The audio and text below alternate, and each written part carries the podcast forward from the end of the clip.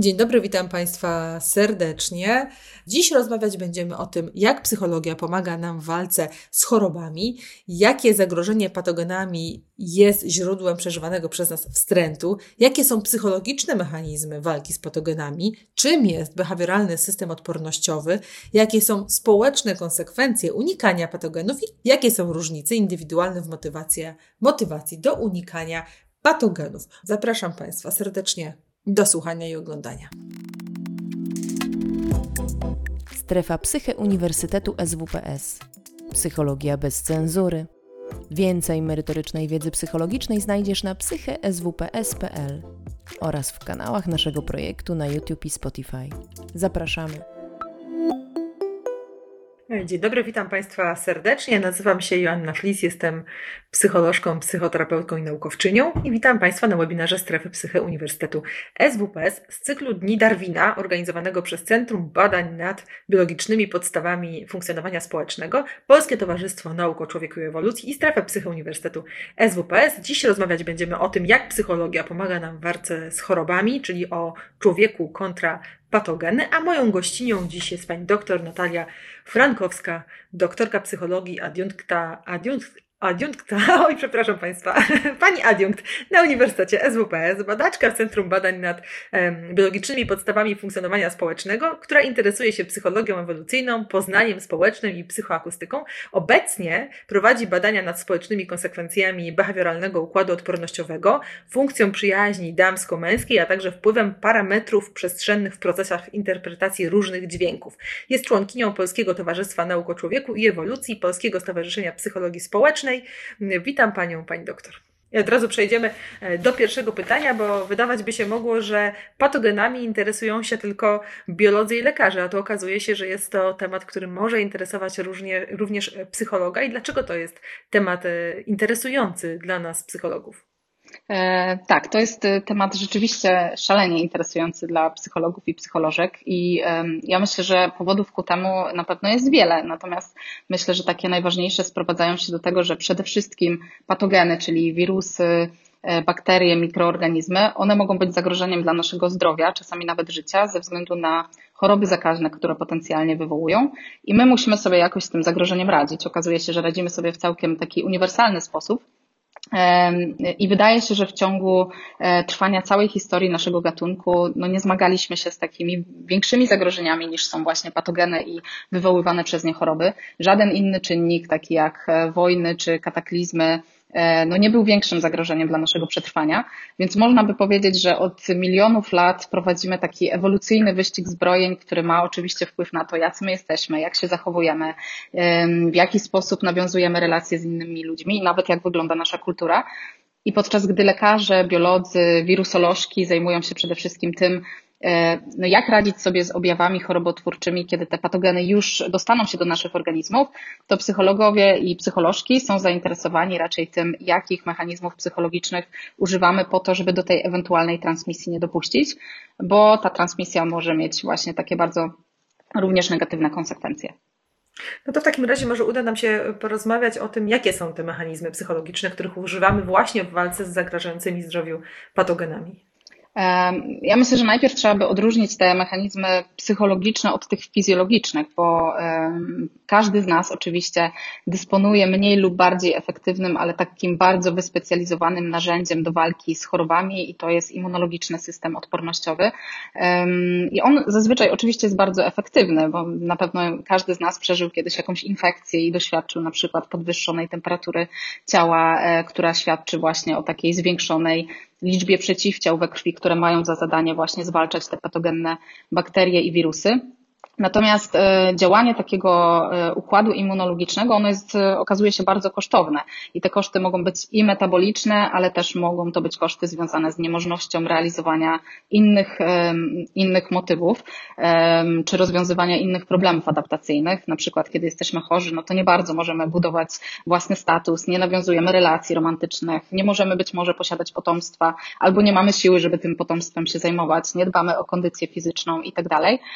Z kolei jeśli chodzi o, o takie koszty metaboliczne, to samo podniesienie temperatury e, ciała o 1 stopień, e, o 1 stopień Celsjusza e, wymaga zwiększenia wydatku energetycznego około 12-13%. To jest bardzo dużo. Więc można by porównać działanie tego immunologicznego systemu odpornościowego do polisy ubezpieczeniowej. To super jest ją mieć, ale jak już przyjdzie nam do rzeczywistego jej wykorzystania, to już nie jest tak wesoło. Dlatego w ewolucji opłacało się, żeby w naszych mózgach ukształtowały się takie mechanizmy, które umożliwiłyby nam unikanie patogenów, zanim one się dostaną do naszego organizmu i zanim zaczną ten organizm atakować i, e, i zanim my wzbudzimy fizjologiczny układ odpornościowy. No i w psychologii ewolucyjnej jest taka teoria, która zakłada, że dzięki milionom lat treningów naszych przodków w walce z tymi patogenami, to dzisiaj jesteśmy wyposażeni właśnie w taki wyspecjalizowany zestaw mechanizmów psychologicznych, które objęte zostały właśnie wspólną nazwą behawioralnego układu odpornościowego. I ten system ma za zadanie ostrzegać nas, nas, przed patogenami i motywować do ich unikania, czyli można powiedzieć, że takim głównym zadaniem behawioralnego systemu odpornościowego jest właśnie niedopuszczenie do wzbudzenia tego fizjologicznego układu odpornościowego. W takim razie po czym poznamy, że on się właśnie aktywizuje? Czy są jakieś wskaźniki e, dla nas czytelne, że, że to jest to, to jest ten moment, w którym właśnie mój mózg próbuje mnie ochronić przed patogenami? Tak, tak, one, one są bardzo czytelne. Ta teoria behawioralnego układu odpornościowego, ona zakłada, że to jest system motywacyjny, który minimalizuje właśnie ryzyko mm, e, zakażenia poprzez zmiany na poziomie afektu, poznania i zachowania. E, więc e, można powiedzieć, że mm, takim pierwszym krokiem działania tego systemu jest właśnie odbiór bodźców na poziomie percepcji zmysłowej, czyli w odpowiedzi na bodźce o różnej modalności. To mogą być bodźce węchowe, bodźce wzrokowe, bodźce nawet e, akustyczne czy słuchowe, e, czyli na przykład zapach odchodów czy wydzielin e, rozkładającego się ciała, czy na przykład odgłos mokrego kaszlu za plecami w autobusie, czy dyszenia czyjegoś, albo widok wymiocin, czy właśnie zgniłego jedzenia wywołuje w nas taką wyjątkowo nieprzyjemną, pobudzającą reakcję i tą reakcją jest wstręt. E, no i właśnie można powiedzieć, że wstręt jest takim głównym mechanizmem, który mm, odpowiada za aktywizację tego systemu, więc po wstręcie właśnie możemy poznać, e, że być może ten behawioralny układ odpornościowy został zaktywizowany. E, I wczesne badania nad behawioralnym układem odpornościowym, one przede wszystkim były poświęcone właśnie pokazywaniu relacji między bodźcami o różnej modalności właśnie emocją wstrętu. I na przykład, jeśli chodzi o takie bodźce wzrokowe, to pokazano, że na przykład kiedy pokazujemy osobom badanym zdjęcia twarzy osób, które noszą jakieś znamiona choroby, na przykład mają opryszczkę wirusową na ustach, no to to prowadzi do tej afektywnej reakcji wstrętu i w rezultacie my mamy mniejszą ochotę, żeby mm, z tą osobą na przykład nawiązać fizyczny kontakt, czyli na przykład podać jej rękę. Inne badania z, uwzględniające inne takie mm, e, różne e, bodźce sensoryczne, e, modalności sensoryczne pokazały, że na przykład również bodźce węchowe mogą go wzbudzać, czyli na przykład zapachy ciał osób, które przechodzą obecnie infekcje, wydają się osobom badanym jako takie mniej przyjemne, mniej atrakcyjne, mniej lubiane, ale też są bardziej, nie, no bardziej nieprzyjemne, ale też bardziej intensywne. Z kolei, jeśli chodzi o takie badania laboratoryjne, to pokazano, że kiedy e, wpuścimy osobę badanym do pomieszczenia, w której jest jakiś awersyjny zapach, który wzbudza wstręt, to te osoby później chętniej stosują na przykład prezerwatywy podczas zbliżeń seksualnych, albo przynajmniej to deklarują. E, czy mają taką preferencję bardziej surowych kar za jakieś występki moralne, naruszenie norm moralnych. Z kolei e, wyniki badań nad bodźcami mm, słuchowymi, akustycznymi pokazały, że akcenty osób e, z innej grupy e, etnicznej, czyli takie obce akcenty. Oczywiście wydają się osobom badanym bardziej obce, to jest logiczne, ale jednocześnie osoby o większej wrażliwości na wstręt też preferują zachować większy dystans e, fizyczny wobec, wobec takich osób. Czyli można powiedzieć, że ten behawioralny system odpornościowy, on się aktywizuje w momencie właśnie detekcji sygnałów o zagrożeniu patogenami w otoczeniu. E, i my oczywiście umiemy rozpoznać te sygnały. Natomiast to, co tutaj warto zaznaczyć, to to, że niekiedy te bodźce, one oczywiście są takim bezpośrednim e, sygnałem o zagrożeniu, czyli jak widzimy, że ktoś ma opryszczkę na, e, na ustach, no to nie mamy wątpliwości, że to jest prawdopodobnie wirus.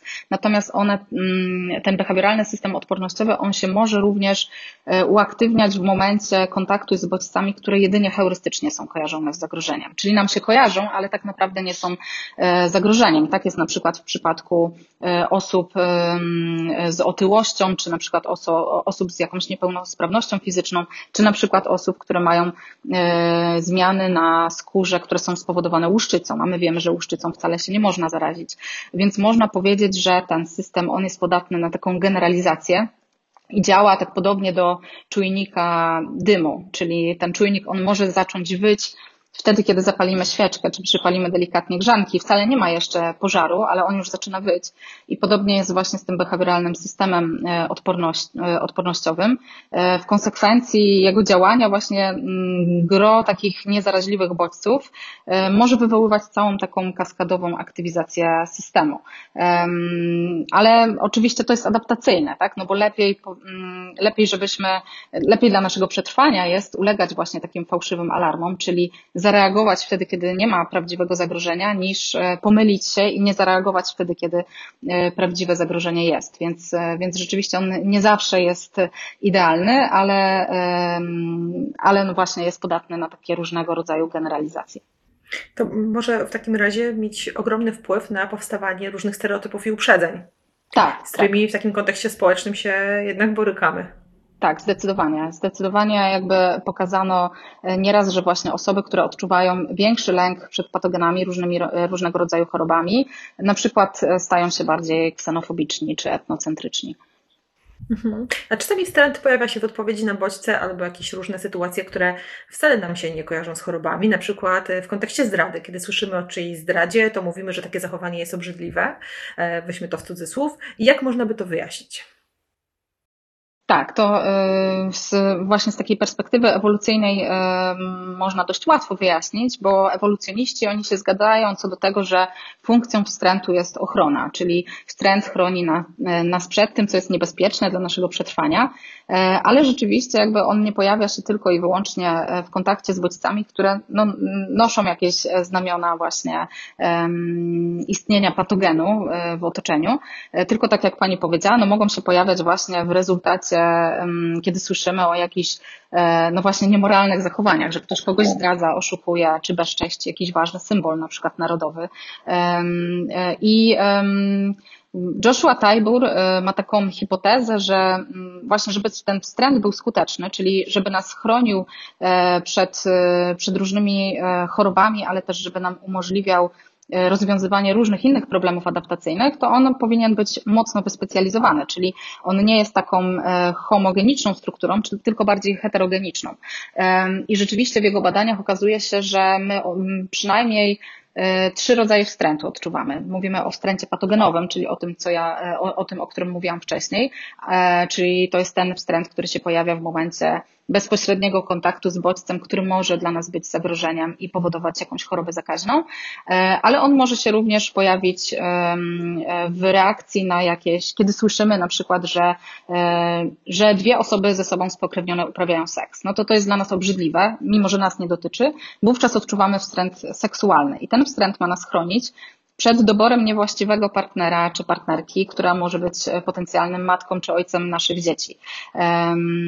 I oczywiście e, posiadanie dzieci z osobą spokrewnioną skutkuje albo może skutkować wieloma różnymi chorobami e, genetycznymi, więc nie jest to korzystne dla posiadania zdrowego potomstwa. Z kolei właśnie ten wstręt moralny, o którym Pani powiedziała, on pojawia się przede wszystkim w sytuacjach, kiedy złamana jest jakaś e, norma społeczna, na przykład kiedy słyszymy że ktoś oszukuje słabszych, czy, czy właśnie e, dopuszcza się zdrady. I ten wstręt, on ma nas chronić przed e, łamaniem norm społecznych, które zostały ustanowione dla dobra jakiejś grupy społecznej i te e, normy oczywiście mają nam ułatwiać przetrwanie. Natomiast też ma nas chronić przed kontaktem z osobami, które teoretycznie właśnie łamią takie normy i kontakt z nimi może być dla nas szkodliwy. To odniosę się do jednego z, e, z, pytań, które się pojawiło wśród internautów. Pani Ania pyta, jak to jest z osobami, które wybierają zawody, w których trzeba zajmować się osobami fizycznie chorymi, które rzeczywiście mają nieładny zapach, e, wymiotują albo mają jakieś inne reakcje fizjologiczne. Mm, to, to byłoby nieadaptacyjne dla takich osób, gdyby one cały czas odczuwały wstręt, więc jakby zakładamy też, że może tutaj być taki kierunek, że osoby, które w ogóle są mniej wrażliwe na wstręt, czyli mają na przykład bardziej efektywny układ e, immunologiczny, wybierają takie zawody, nie wiadomo, ale może też być tak, że w trakcie treningu po prostu uodparniają się na to, czyli mają jakieś doświadczenia, że ja pracuję już na przykład z osobami chorymi, jestem pielęgniarką i nie zachorowałam przez, nie wiem, 20 lat, to moja postrzegana podatność na choroby jest niska, więc jakby adaptacyjna jest, żeby rzeczywiście się odparniać na, na, na, takie przekonania. No dobrze, to w takim razie, jeżeli działanie behawioralnego systemu odpornościowego ma taki duży wpływ na nasz stosunek do innych ludzi, to czy są jakieś badania, które pokazują konsekwencje jego działania w kontekście e, związków romantycznych? E, tak. Albo relacji romantycznych. E, tak, są, są takie badania, które pokazują, że rzeczywiście wzbudzenie behawioralnego układu odpornościowego może mieć e, wpływ na to, jakich partnerów czy partnerki wybieramy. E, oczywiście no, nikogo to nie zaskoczy, że my lubimy atrakcyjność fizyczną e, i ten wynik rzeczywiście jest no, bardziej silny dla mężczyzn, zwłaszcza w połączeniu z młodością czy z wiekiem potencjalnych partnerek. Natomiast my wszyscy cenimy atrakcyjność fizyczną i może to być spowodowane tym, że atrakcyjność fizyczna jest takim bezpośrednim wskaźnikiem zdrowia. E, kiedy ktoś ma, nie wiem, żółte oczy, czy jakieś wybroczyny na, na skórze, czy ropiejące rany, to nie wydaje nam się po prostu atrakcyjne. E, więc powodem e, tego, że na przykład osoby, u których wzbudzamy behawioralny system odpornościowy, mają większą preferencję e, właśnie takich jeszcze bardziej atrakcyjnych osób, czy, czy, czy ta preferencja jest silniejsza. In, e, innym skutkiem może być też to, że e, biorąc pod uwagę, że w ogóle kontekst romantyczny no, niesie ze sobą jakąś możliwość zbliżeń seksualnych czy posiadania e, potomstwa, no to bardziej nam się też opłaca oczywiście mieć ewentualnie to potomstwo i zbliżać seksualnie z osobami, które, e, które są zdrowe. No bo e, przede wszystkim minimalizujemy ryzyko kontaktu z jakimiś chorobami, którymi my możemy się zarazić, nie tylko drogą płciową, ale w ogóle w bliskim kontakcie. No i też minimalizujemy ryzyko, że, że dzieci, które ewentualnie z, takiego, mm, z takiej relacji powstaną, też będą zdrowsze. Jest większa szansa też, że zdrowy partner czy partnerka pozwoli nam lepiej opiekować się tym potomstwem, czyli e, jest większa szansa po prostu na przetrwanie tego potomstwa. No widzimy, że, że ten behawioralny system odpornościowy on wpływa na większość obszarów e, w naszym życiu. Można by było powiedzieć, że nie dotyczy tylko unikania chorób, ale reguluje i kształtuje nasz stosunek do drugiego człowieka i relacje społeczne. No jak to było podczas pandemii koronawirusa, kiedy nie tylko było tych patogenów bardzo dużo, ale też byliśmy świadomi tego, że one są dla nas zagrażające. Czy ten behawioralny system odpornościowy jakoś kształtował nasze zachowania społeczne? E, tak, e, teoria behawioralnego układu odpornościowego zakłada, że zawsze jak jest jakieś zagrożenie patogenem, no to e, następuje aktywizacja tego systemu, więc czas pandemii to można by tak brzydko powiedzieć, to był idealny moment, żeby testować założenia tej teorii w naturalnych warunkach, nie tylko eksperymentalnie wzbudzając w ludziach lęk przed patogenami czy wstręt, ale rzeczywiście wszyscy odczuwaliśmy lęk przed koronawirusem, zwłaszcza podczas lockdownu, nie było wiadomo jeszcze jak to się wszystko potoczy. E, ale też nie wszyscy tak samo e, byliśmy przerażeni tym koronawirusem, e, więc to też jest ważna zmienna tutaj. I są takie dane, które pokazują, że na przykład Chińczycy czy obywatele Chin w czasie pandemii stawali się właśnie bardziej etnocentryczni i ksenofobiczni, bardziej cenili sobie kontakty wewnątrz grupy własnej, a E, deprecjonowali członków grup obcych. E, taki międzynarodowy zespół z Polakami na czele również pokazał, że Polacy w czasie pandemii e, bardziej cenili sobie konserwatywne wartości, czyli właśnie mm, raczej nie byli skłonni do próbowania nowych rzeczy, tylko właśnie do tych, które są stałe i sprawdzone. E, natomiast e, wyniki badań przeprowadzonych przez nasze Centrum Badań nad biologicznymi podstawami funkcjonowania społecznego podczas lockdownu pokazały, że Polacy i Polki, e, którzy deklarowali wyższe postrzegane zagrożenie koronawirusem, byli jednocześnie bardziej wrażliwi na wstręt patogenowy I, I z kolei to się przekładało na mniejszą preferencję um, um, takich, takiego kontaktu fizycznego z przedstawicielami grup innych narodowości, takich jak Niemcy, Finowie czy Litwini, którzy właśnie potencjalnie byli nosicielami koronawirusa. A w innym naszym badaniu e, wrażliwość na wstręt seksualny Polaków i Polek przewidywał takie bardziej negatywne postawy wobec osób o orientacji homoseksualnej, ale tylko wtedy, kiedy te osoby badane miały wysoką e, postrzeganą podatność na choroby. E, czyli to był bardzo ważny wynik, bo on pokazał nam pewną elastyczność tego behawioralnego systemu odpornościowego. A ta elastyczność, na czym ona polega? E, elastyczność, właściwie mm, każdy mechanizm ewolucyjny, żeby był adaptacyjny, to on powinien być elastyczny, czyli taki elastyczny na, na, e, czyli e, na, na, na, jakiś kontekst, e, bo nie każdemu opłaca się ta sama strategia, tak? Czyli um, nie zawsze opłaca nam się unikać wszystkiego, bo wówczas daleko byśmy nie zaszli, nie moglibyśmy na przykład um, posiadać, no właśnie, potomstwa, realizować e, jakieś nowych znajomości międzygrupowych, e, więc musimy iść na pewne kompromisy czasami. E, dlatego prawdopodobnie ten behawioralny system odpornościowy jest wrażliwy na różne konteksty. Jednym z takich kontekstów jest na przykład kontekst środowiskowy, czyli przede wszystkim takie tendencje do unikania i wstręt, one się aktywizują w sytuacjach, kiedy rzeczywiście istnieje jakieś zagrożenie patogenami, czyli na przykład przykład. Jest pandemia, tak jak e, mówiłam to wcześniej, albo znajdujemy się w jakimś brudnym pomieszczeniu, gdzie jest mnóstwo resztek jedzenia, które zaczynają się psuć, albo na przykład jesteśmy w szpitalu, gdzie ryzyko spotkania chorej osoby jest bardzo duże albo po prostu mamy bezpośrednio do czynienia z osobą, y, którą widzimy, że, że ona prawdopodobnie przechodzi jakąś infekcję, bo na przykład są widoczne u niej jakieś objawy, tak? czyli właśnie widzimy, że ma mm, podniesioną temperaturę, albo właśnie jakieś zmiany skórne, albo na przykład y, też może się aktywizować w sytuacji, kiedy wyjeżdżamy e, za granicę, mamy mm, kontakt z jakimiś e, osobami, które są obcego pochodzenia i one mogą być źródłem bakterii i wirusów, na które my jeszcze nie nabraliśmy odporności, bo są na przykład właśnie w innym rejonie geograficznym.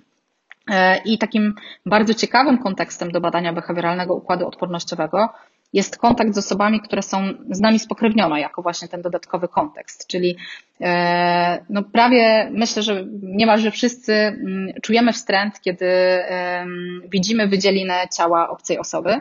E, I to jest adaptacyjne, bo wtedy unikamy, ten wstręt motywuje nas do unikania.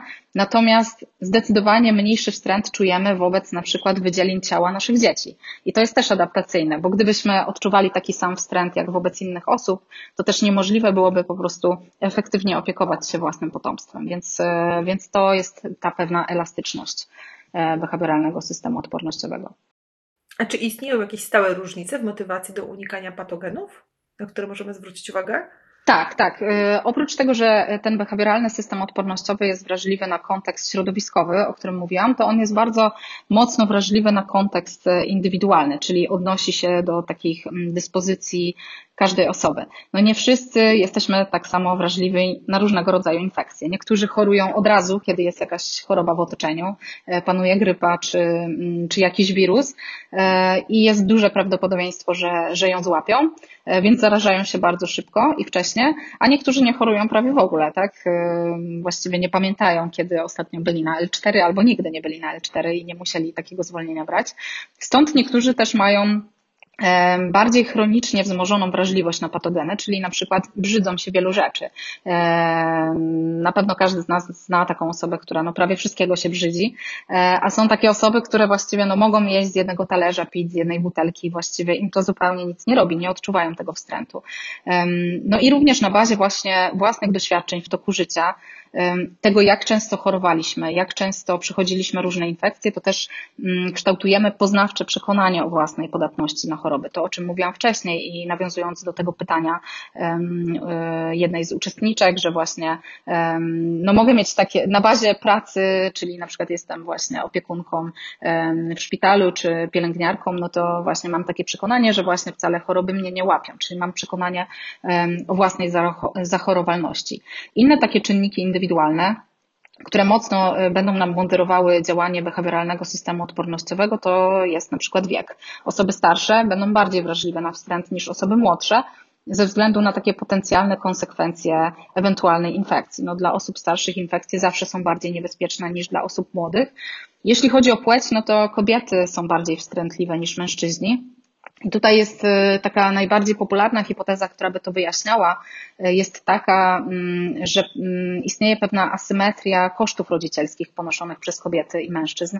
To kobiety są w ciąży przez 9 miesięcy, to kobiety y, rodzą dzieci, to kobiety są później w połogu, to kobiety oczywiście muszą karmić swoje potomstwo na przykład własnym mlekiem, więc ewentualna infekcja jest dla nich dużo bardziej zagrażająca, bo te konsekwencje mogą być po prostu bardziej silne.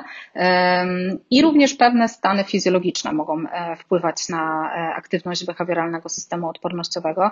Na przykład w sytuacji, kiedy fizjologiczny układ odpornościowy jest zajęty, można by powiedzieć, czyli na przykład mamy inną infekcję albo przechodzimy alergię, e, no to wtedy też ten BIS powinien się, czyli behawioralny system odpornościowy powinien aktywizować się bardziej.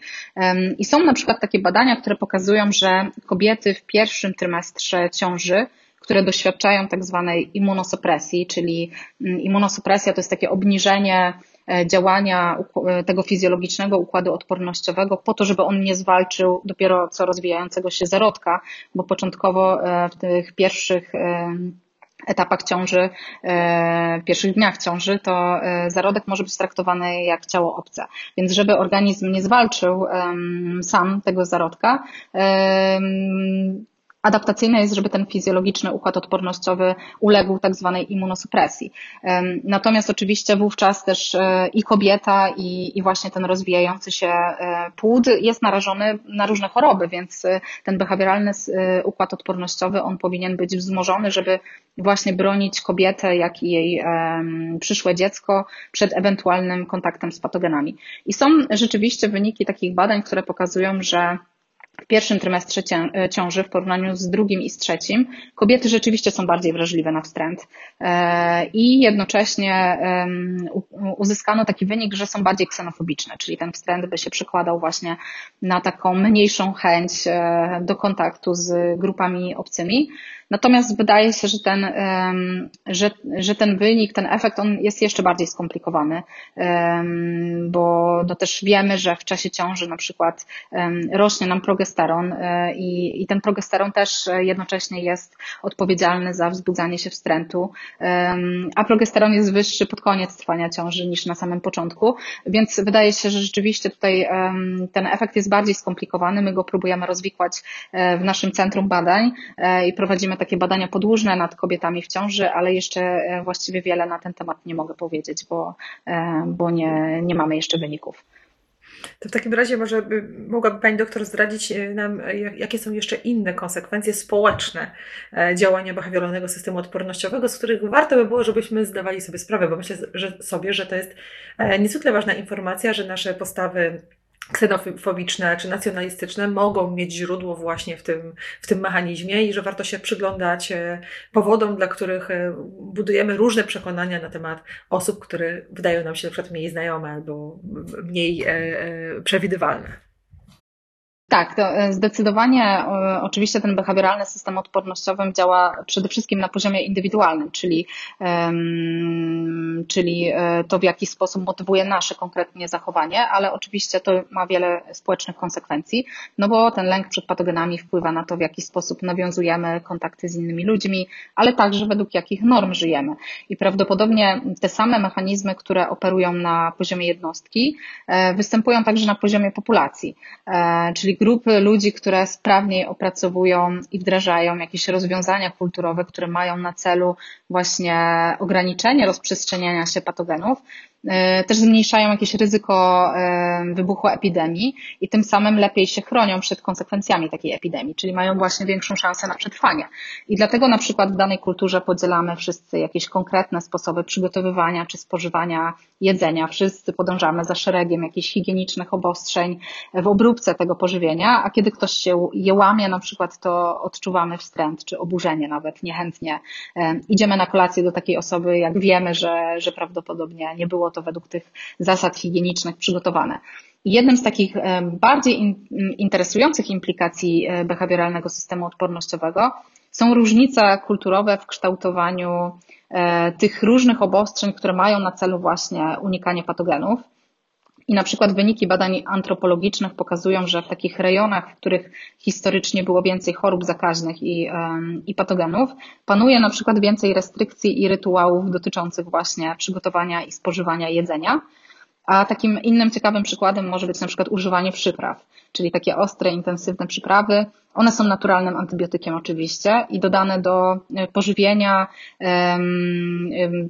tak efektywnie neutralizują bakterie, a jednocześnie są częściej używane na przykład w krajach Bliskiego Wschodu czy w Ameryce Południowej niż w krajach europejskich, a to właśnie w tamtym rejonie historycznie było więcej patogenów i więcej chorób zakaźnych.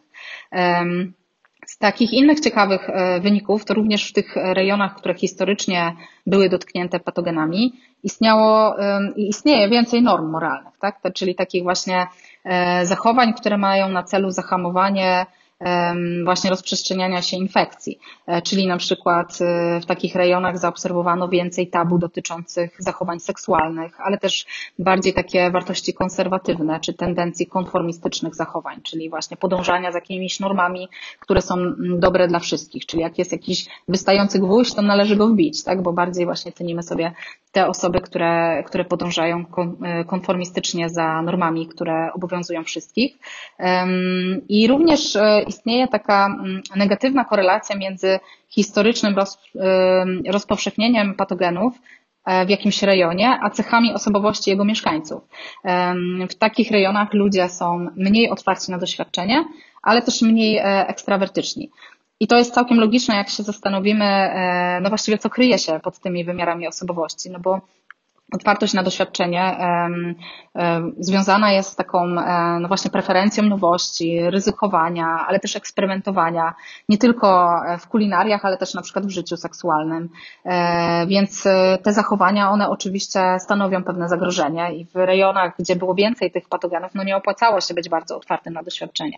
Bardziej się opłacało być mniej otwartym na doświadczenie. Z kolei ekstrawersja jest związana z takimi, z taką preferencją i w ogóle potrzebą stymulacji w kontekście społecznym, czyli mm, spędzania czasu ze znajomymi, ale też poznawania nowych ludzi, na przykład z innych kultur, podróżowania e, i tak dalej. Więc znowuż to jest całkiem logiczne, bo te zachowania, czyli kontakty z innymi ludźmi, one oczywiście mają no, niosą ze sobą ryzyko właśnie złapania jakiejś choroby, e, więc, e, więc też opłacalne było po prostu być mniej ekstrawertycznym w tych rejonach. Natomiast to są oczywiście badania korelacyjne. Nie możemy mówić tutaj o, żadnym, o żadnej przyczynowości, natomiast one przeniesione do, do takich warunków eksperymentalnych pokazują, że rzeczywiście, kiedy poddamy osoby badane takim, takiemu chwilowemu, chwilowej manipulacji lękiem przed patogenami, to rzeczywiście e, osoby badane stają się mniej ekstrawertyczne i mniej towarzyskie, czyli, czyli właśnie raczej e, ograniczają grono znajomych, nie mają takiej tendencji do, do nawiązywania nowych kontaktów. No to jest ciekawe z perspektywy y, takich obserwacji socjologicznych, że y, mamy społeczeństwo atomizujące się, które zdecydowanie zaczyna y, unikać poznawania nowych ludzi, otwierania się na doświadczenia ze swoimi sąsiadami. Nie znamy bardzo często tych naszych sąsiadów. Kiedyś pożyczaliśmy od siebie cukier i to było zupełnie bezpieczne. W tej chwili nie mamy już tej skłonności, więc czy, czy można w jakiś sposób to też wytłumaczyć tym behawioralnym systemem odpornościowym? Być może większa świadomość tego, że są bakterie, wirusy, sprawia, że rzeczywiście podejmujemy takie zachowania? Tak, tak, to na, na, na pewno tak jest, że większa świadomość e, ma wpływ na takie zachowania profilaktyczne.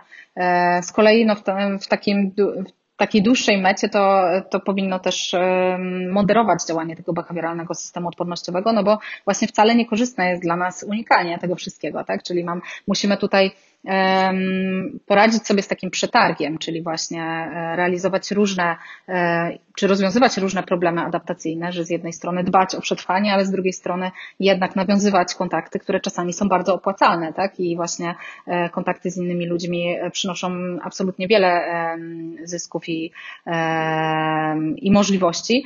Natomiast ja myślę, że to jest za wcześnie, żeby mówić tutaj o takiej zmianie.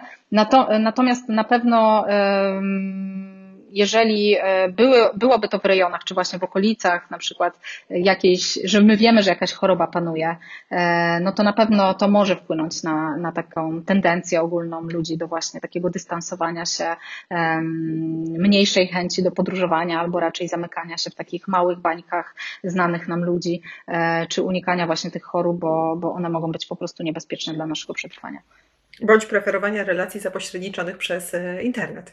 Tak, tak, o właśnie. Tego, tego jeszcze w badaniach nie robiliśmy, ale to jest bardzo dobry pomysł, żeby, e, żeby to badać.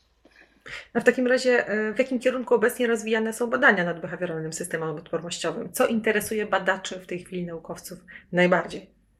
E, no, wszystko nas interesuje, no bo na pewno ten behawioralny system odpornościowy, on ma dużo więcej e, konsekwencji społecznych niż e, te, o których ja mówiłam. Na przykład um, może wpływać również na podejmowane przez nas decyzje, czy na podejmowanie ryzyka w ogóle, czy na przykład na odczuwanie stresu, czy w ogóle chroniczny stres może być bardzo mocno związany z behawioralnym systemem odpornościowym, czy w ogóle jakie są implikacje dla zdrowia i dobrostanu, to, to takie badania na pewno powinny być prowadzone, bo tego jeszcze nie wiemy.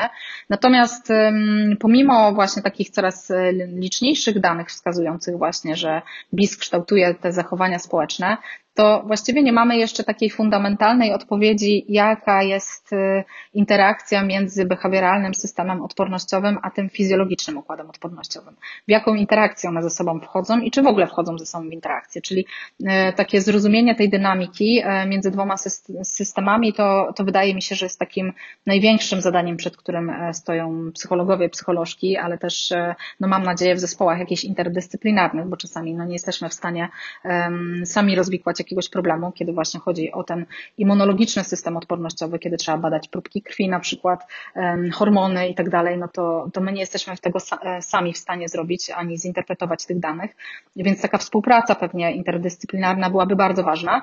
Natomiast y, są takie um, pierwsze tropy, które pokazują, że z jednej strony te dwa systemy, one mogą działać e, ze sobą e, na zasadzie takiej komplementarnej, czyli na przykład jak w tych badaniach z kobietami w ciąży e, dochodzi do immunosupresji układu immunologicznego, więc um, adaptacyjne byłoby, żeby ten behawioralny system odpornościowy się aktywizował i komplementarnie właśnie pomagał nam um, unikać patogenów, które mogą być niebezpieczne dla naszego zdrowia. I takie dane są, natomiast być może może one działają też w taki sposób addytywny. Czyli e, kiedy jeden system działa, to drugi też się aktywizuje i go wspomaga. E, I takie dane wstępne też są. Na przykład pokazują, że mm, osoby badane, które oglądały zdjęcia ludzi chorych, jakichś kichających czy dotkniętych schorzeniami e, skóry czy infekcjami, na przykład ospą, mieli stężenie interleukiny 6, czyli takich cytokin, białek, które pojawiają się we krwi w odpowiedzi na zagrożenie, o 23% wyższe niż przed rozpoczęciem badania.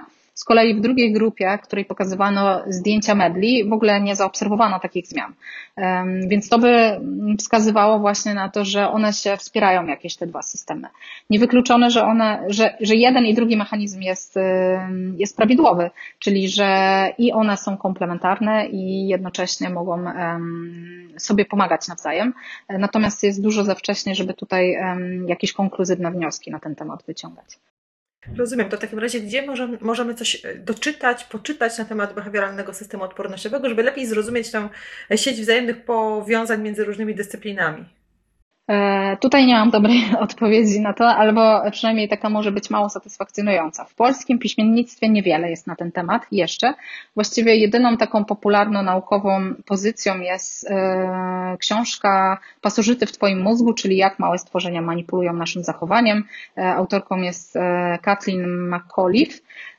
I tam jest sporo rzeczywiście o behawioralnym systemie odpornościowym. Natomiast oczywiście odsyłam do naszych badań. Można na naszą stronę Centrum Badań nad biologicznymi podstawami funkcjonowania e, społecznego wejść i, e, i tam nasze publikacje na ten temat są, ale także oczywiście jest mnóstwo, jak wpisze się w wyszukiwarkę Google'a Behavioral Immune System, to, to tych właściwie treści jest naprawdę, naprawdę dużo. No, od czasu pandemii to jest taki e, bardzo hot topic, bym powiedziała, wśród badaczy i badaczek i dużo się na ten temat dzieje. Również na YouTubie jest dużo różnych informacji na ten temat, natomiast no, one nie są w języku polskim, tylko w języku angielskim. Dziękuję w takim razie za rekomendacje i dziękuję Pani za to, że zechciała Pani nam przybliżyć ten fascynujący temat. Moją i Państwa gościnią była dr Natalia Frankowska, doktorka psychologii, e, pracowniczka Uniwersytetu SWPS. E, oczywiście spotykamy się dzisiaj w ramach cyklu Dni Darwina. E, to jest cykl organizowany przez Centrum Badań nad Biologicznymi Podstawami Funkcjonowania Społecznego, Polskie Towarzystwo Nauki o Człowieku i Ewolucji i Strefę Psycho Uniwersytetu SWPS. Ja Państwa odsyłam na wszystkie webinary webinary Strefy Psyche Uniwersytetu SWPS, a w międzyczasie zachęcam do czytania, oglądania i słuchania naszych materiałów na blogu Strefy Psyche Uniwersytetu, na YouTubie i w serwisach podcastowych, między innymi na Spotify. Dziękuję Pani serdecznie. Dziękuję również.